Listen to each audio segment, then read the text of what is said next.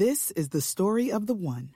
As head of maintenance at a concert hall, he knows the show must always go on. That's why he works behind the scenes, ensuring every light is working, the HVAC is humming, and his facility shines. With Grainger's supplies and solutions for every challenge he faces, plus 24 7 customer support, his venue never misses a beat.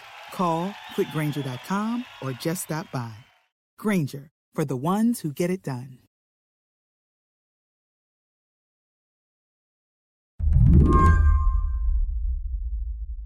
We are six weeks into the first of Donald Trump's trials.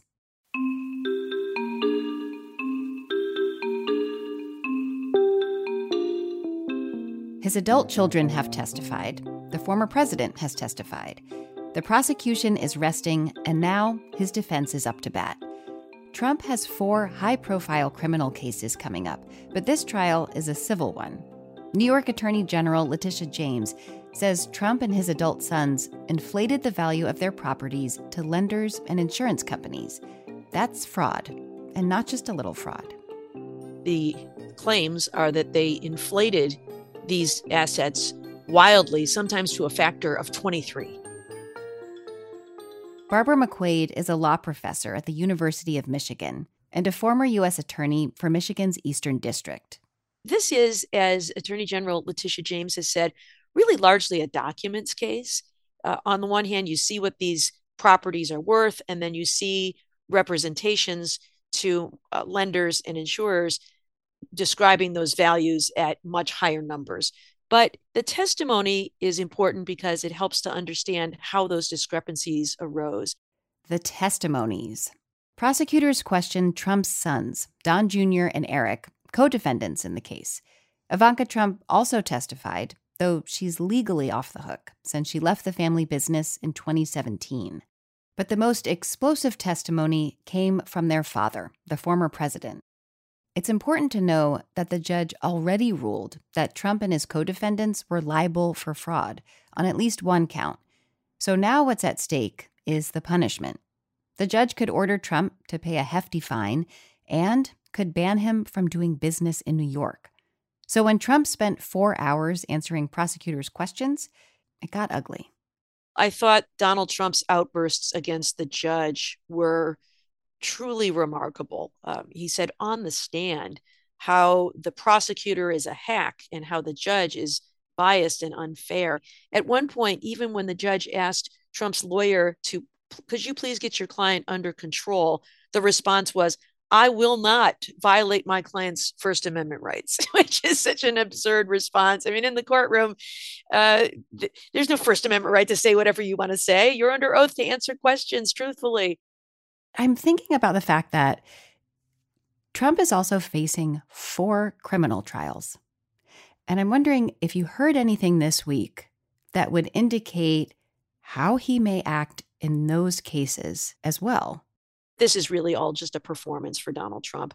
This is a show to um, provide a false narrative to his supporters that he is a victim, uh, that he is being railroaded by prosecutors and the courts, and that he will continue to show that he is above the law. I think he anticipates that he will lose this case and this way he when when he loses, he will be able to say to his supporters, "See, I told you all along they had it in for me." And it really does make me wonder whether he won't use the same strategy in one or more of his trials, may, maybe all four of them. Today on the show, brace yourself for the trials of Donald Trump. I'm Yasmin Khan, in for Mary Harris. You're listening to What Next? Stick around.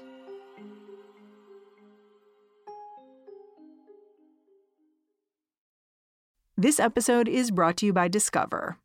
When it comes to your finances, Discover wants you to know they are the credit card that is always there for you.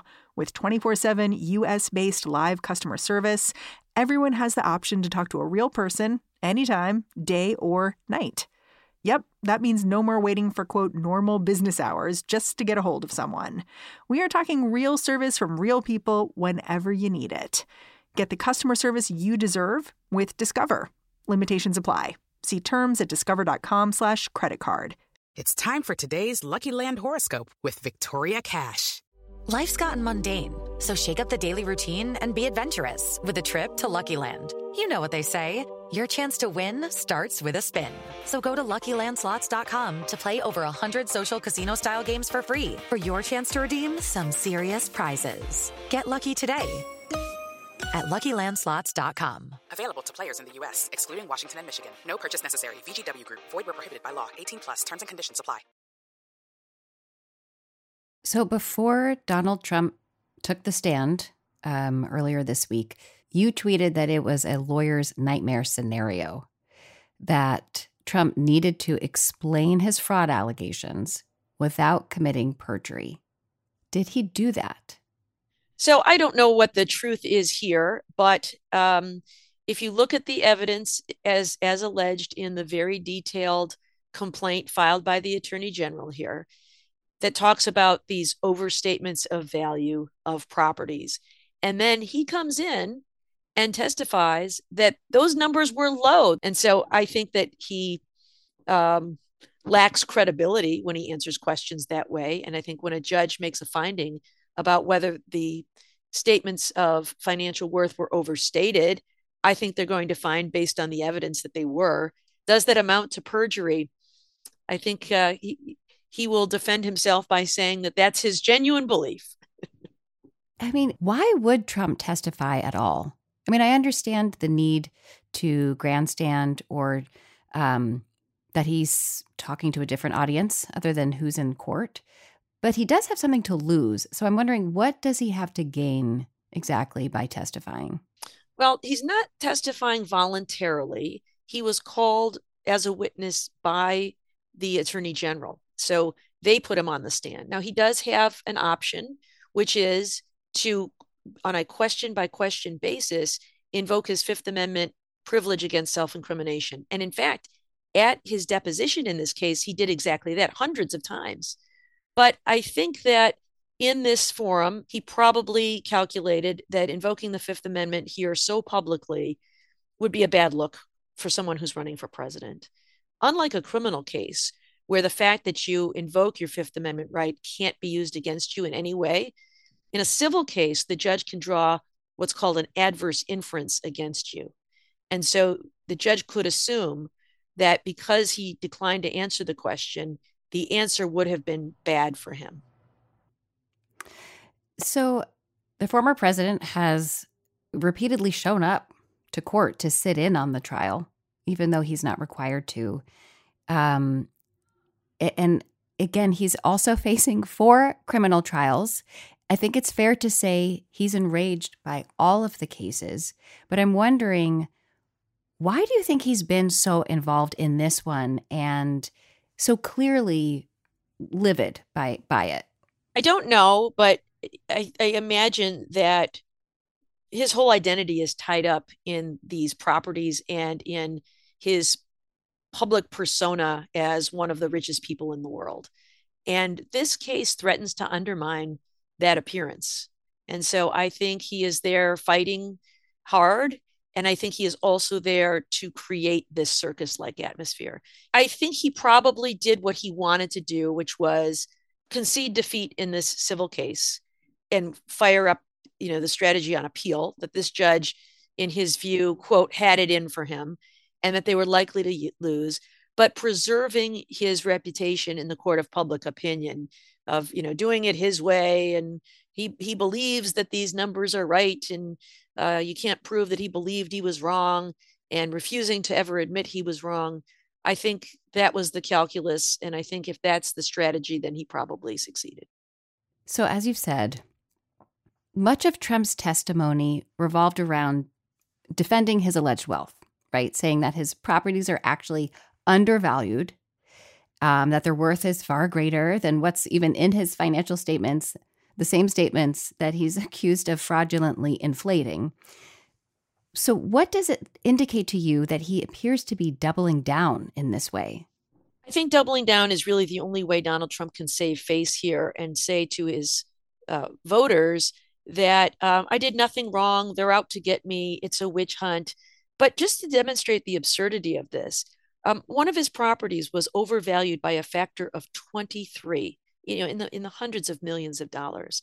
Certainly, there is some room for differences of opinion in the valuation of real estate. Say, for example, you owned a home that was valued at one hundred thousand dollars, and you get different appraisers. Maybe some say it's ninety thousand. Maybe say some say it's one hundred and ten thousand. But no one would believe that the value of that hundred thousand dollar home is two point three million dollars. That that's the kind of escalation we're seeing here. And so for Trump to come in and say, "Oh, it's it's accurate," or in some instances, it's actually undervalued, or they fail to take into account the value the Trump brand name adds, is really ludicrous.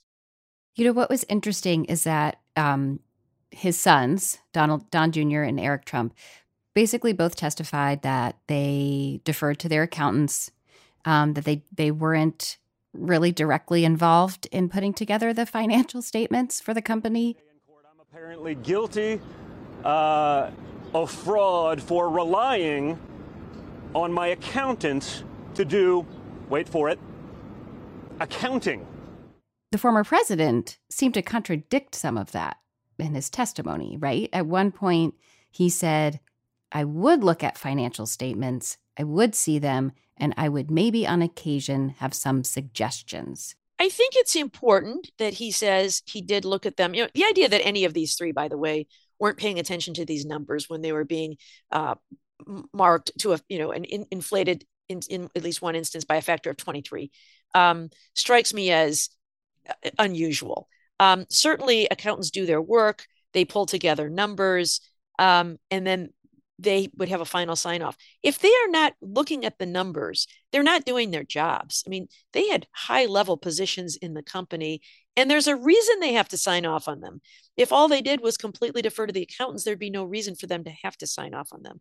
Trump, on the other hand, I think wants to maintain the veneer that he's this hands on businessman. And so for him to admit that I don't really look at the numbers. I just rely on the accountants. I think would be an admission he just couldn't live with. So I think he tried to walk a fine line there, would say, oh, sure, I, I, I looked at them sometimes. His defense more was that he doubled down on the numbers, that yes, I looked at them because they were right. And if anything, they were undervalued.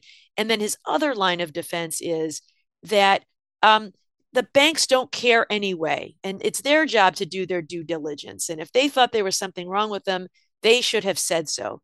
That, as a matter of law, the judge has already rejected. That is victim blaming. The reason you have to attest to a value is because it matters. It is a material representation. There are other borrowers out there who correctly assessed their worth. And as a result, they didn't get loans that you got. Um, so there was a competitive advantage obtained by the Trump organization by misrepresenting these things. So on Monday, Trump rested after testifying for four hours and the defense didn't cross examine him. Why not? Well, I would say there might be two reasons for that. One is if I were his lawyer, I would just be so relieved to get him off the stand and be done. Um, you know, stop talking uh, before you say something that is prosecutable, uh, is one. If you cross examine him, it also opens him up to redirect by the um, attorney general's office. So they may not want him to have to open his mouth again. The other reason is if they do want to use him as a witness in their defense, they can do that in their own case. They don't need to just cross examine him now, which limits them to the scope of the direct questions. I mean, I have to say, I'm not surprised by Donald Trump's belligerent speech, I guess, because that's what we expect from him, at least in political spheres.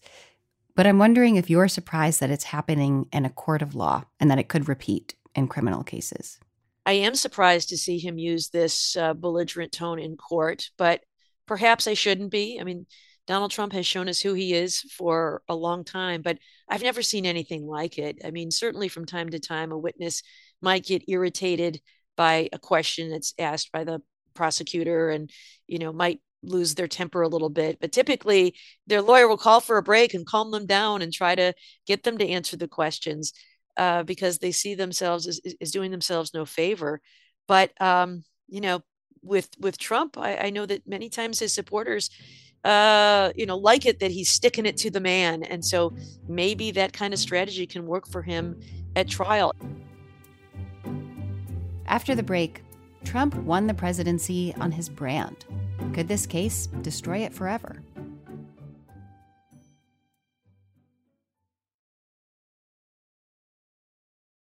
Something that's been very glaring in this trial is that both Trump and his attorneys have repeatedly criticized the judge.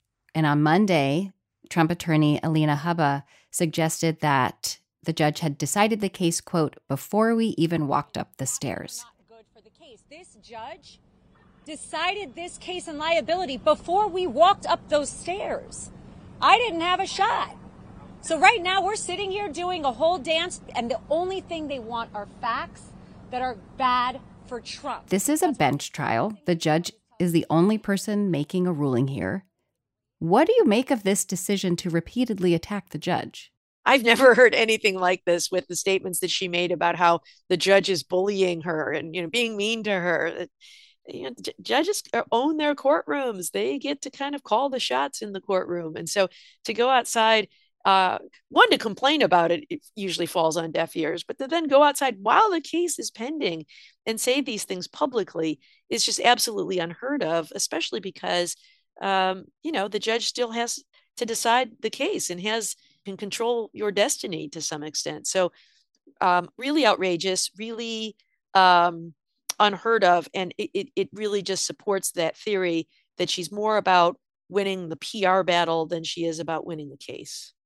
So Trump's team hasn't just targeted the judge, they've also gone after his clerk, Allison Greenfield.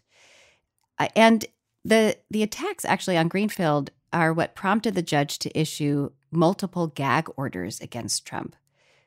Who is Greenfield and why is she being targeted? So I think the only reason that Greenfield is being targeted is because of this photo that she posted on social media depicting her with Chuck Schumer. Um, I don't think there's anything wrong with someone posing in a photo with the senator for their state. But I think the Trump team pounced on this as an opportunity to portray her as a Democrat and uh, someone who is biased against the case.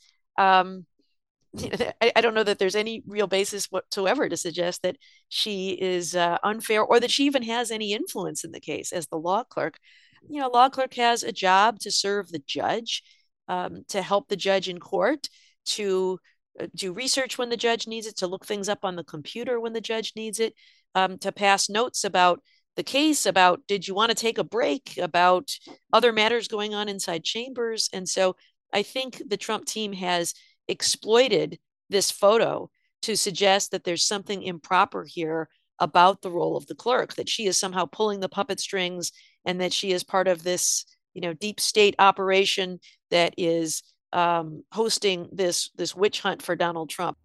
Yeah, I the whole thing about the notes, the notes that they've taken issue with that a law clerk would pass notes to the judge. That has stood out as very bizarre to me. I've seen this in court before that sometimes lawyers will exploit the information gap that exists between lay people and people who spend a lot of time in court. I've seen lawyers, for example, say, in my 40 years of practicing law, this is the most outrageous thing I've ever seen. And you think to yourself, are you kidding me? This goes on all the time. But jurors don't know that. And so, uh, you know, you start seeing them nodding along, but that something's outrageous when it's incredibly routine. And so, the same thing, this idea of a clerk passing notes to the judge. I suppose if someone has not been in court before, they may not realize that. And so to the extent they hear Trump's lawyers saying this and getting outraged about it and putting it on the record, it may uh, carry some weight with them. They may see that as evidence of improper behavior when I think anybody who's ever spent a minute in court knows that clerks do that all the time. Sometimes they whisper in their ear. It, it, it's gamesmanship and um, it's, uh, you know, just again, I think an affront to the rule of law. So far, the judge has issued two gag orders against Trump and his attorneys. Um, Trump has been fined roughly $15,000 for violating these orders. First off, how common are these types of gag orders? Not common. Um, you know, sometimes in a very high profile case, a judge might just sort of blanketly put a gag order in place against both parties because they don't want the case to be tried in the press. They want it to be tried in the courtroom. This case is a little different just because Donald Trump is running for president. And I think judges in all of his cases have been really reluctant to be too restrictive in preventing him from talking about the cases. But here, when the judge went after his clerk, I think that really upset him because, you know, a, a clerk is not a person who seeks fame, who seeks to be well known, but they are really essential to the proper functioning of the court. And we have seen sometimes when uh, Donald Trump uh, casts aspersions on people, they become targets. So I think the judge has made it a point not to make statements about his staff in an effort to protect them. But but really highly unusual that you would have to enter an order for singling out staff. I've I've really never seen a party or a lawyer go after staff like that before. So the prosecution rests this week. Do you think that they've proved their case? Well, I've always been reluctant to make a decision about a case when I haven't been in the courtroom because we see reporting, but we don't see every single statement. What we really see is the more interesting and the more explosive. Um, you know, like um, the Trump brothers and Donald Trump himself testifying. I don't know that either any of those three really move the needle at all either way. I think this case is largely a documents case, though. And I think the accountant saying that they relied on the Trump organization to get these numbers is going to matter. I think that regardless of um, the baggage that he has, Michael Cohen's testimony is going to be persuasive, where he says, They asked me to reverse engineer the numbers. And so when we gave those numbers to the accountants, they were inflated. So, um, you know, from outside appearances, it looks like they have proved their case. But again, I, am reluctant to really make a representation because, unlike the judge who has seen every minute of this case, heard every word of testimony, uh, I have had to rely on what's reported in the press to do that. Given what we know about, or what we've discussed about Trump possibly using this trial as a PR move, that they've, you know, forfeited this case in a sense. If the judge indeed rules against Donald Trump, how big of a blow would it be to him, do you think? Well, you know, he's got the appeal that's left. So I think that uh, we'll, we'll see that come next.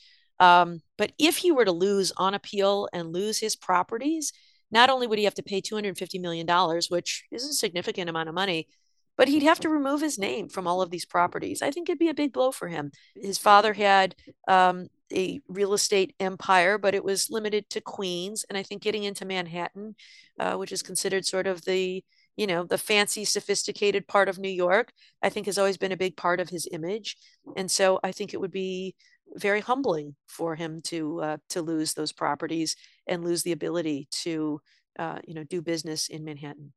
Right. I mean, he did testify at one point that he became president because of my brand. Yeah. So it seems that a great deal of his identity is at stake, at least. I, I think a huge part of his persona is all about his brand. You know, think about the show The Apprentice, where he created this image of himself only better, uh, you know, of being wealthy and a decisive businessman. It certainly obscured all of his failed ventures, like his casinos and his university. You know, his name on these big splashy buildings is very much a part of his identity as uh, uber successful businessman that propelled himself to the presidency, uh, self-made uh, billionaire who started with only you know millions from his father um, i think it would be a real blow to his carefully crafted persona. So trump has four more trials coming up criminal trials. Assuming he takes the same belligerent and even you know, rule breaking tone what does this case tell us about what we can expect for those other cases to come I think this case tells us that we should expect four circuses to come, that Donald Trump will not go quietly, that he will not be like most litigants and follow the rules, that he will work to blow it up. That's uh, that's been his his MO from the start. He's a disruptor and he will do everything he can to disrupt even administration of justice. And I think all of those prosecutors um, need to be prepared to deal with that. In this civil case in New York, money is the punishment, uh, brand identity, and potential loss of that is a punishment. But in those other cases, prison time uh, is on the table. Could that force Donald Trump to try a different strategy? I don't know. You know, he seems to have one strategy, which is to always be on the offensive. it seems to have worked for him most of his life. And my guess is he won't change that strategy now. I think that for him, the best defense is a good offense. And I think we're going to continue to see that. Barbara McQuade, I'm really grateful for your time. Thank you so much. Thank you. Barbara McQuade is a law professor at the University of Michigan and a former U.S. Attorney for the Eastern District of Michigan. That's the show. If you're a fan of What Next, the best way to support our work is to join Slate Plus. Go to slate.com slash whatnextplus to sign up. What Next is produced by Elena Schwartz, Rob Gunther, Anna Phillips, Paige Osborne, and Madeline Ducharme. We're led by Alicia Montgomery with a little help from Susan Matthews. Ben Richmond is the Senior Director of Podcast Operations at Slate. And I'm Yasmin Khan, in for Mary Harris. Find me on Twitter. I'm at Yasmin Khan.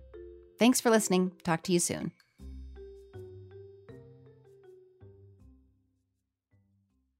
I'm Victoria Cash. Thanks for calling the Lucky Land Hotline. If you feel like you do the same thing every day, press 1. If you're ready to have some serious fun for the chance to redeem some serious prizes, press 2.